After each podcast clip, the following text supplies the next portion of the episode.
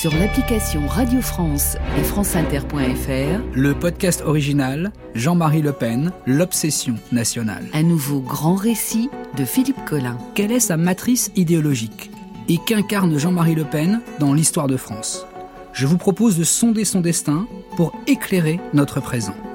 Dans cette série inédite, nous allons analyser la trajectoire de Jean-Marie Le Pen en nous prémunissant de nos émotions.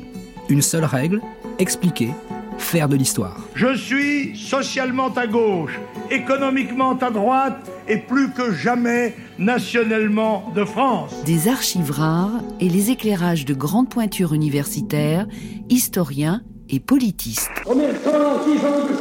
Pierre Poujade, d'apparence, est le type même du français moyen.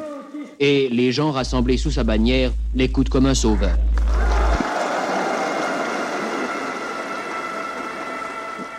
À l'automne 1955, il rencontre Poujade.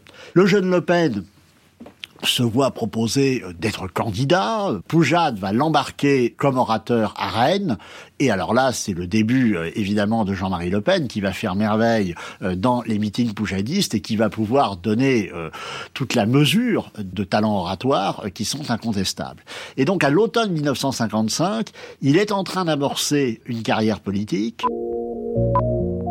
Françaises et Françaises de moins de 30 ans, c'est à vous que je m'adresse. Jean-Marie Le Pen, campagne électorale, 1955. Le mouvement Poujade a voulu précisément que je prenne à 27 ans la tête de sa liste dans le premier secteur de la Seine. Et par ma bouche, il vous dit, par l'union, nous pouvons chasser tous les dirigeants corrompus et incapables.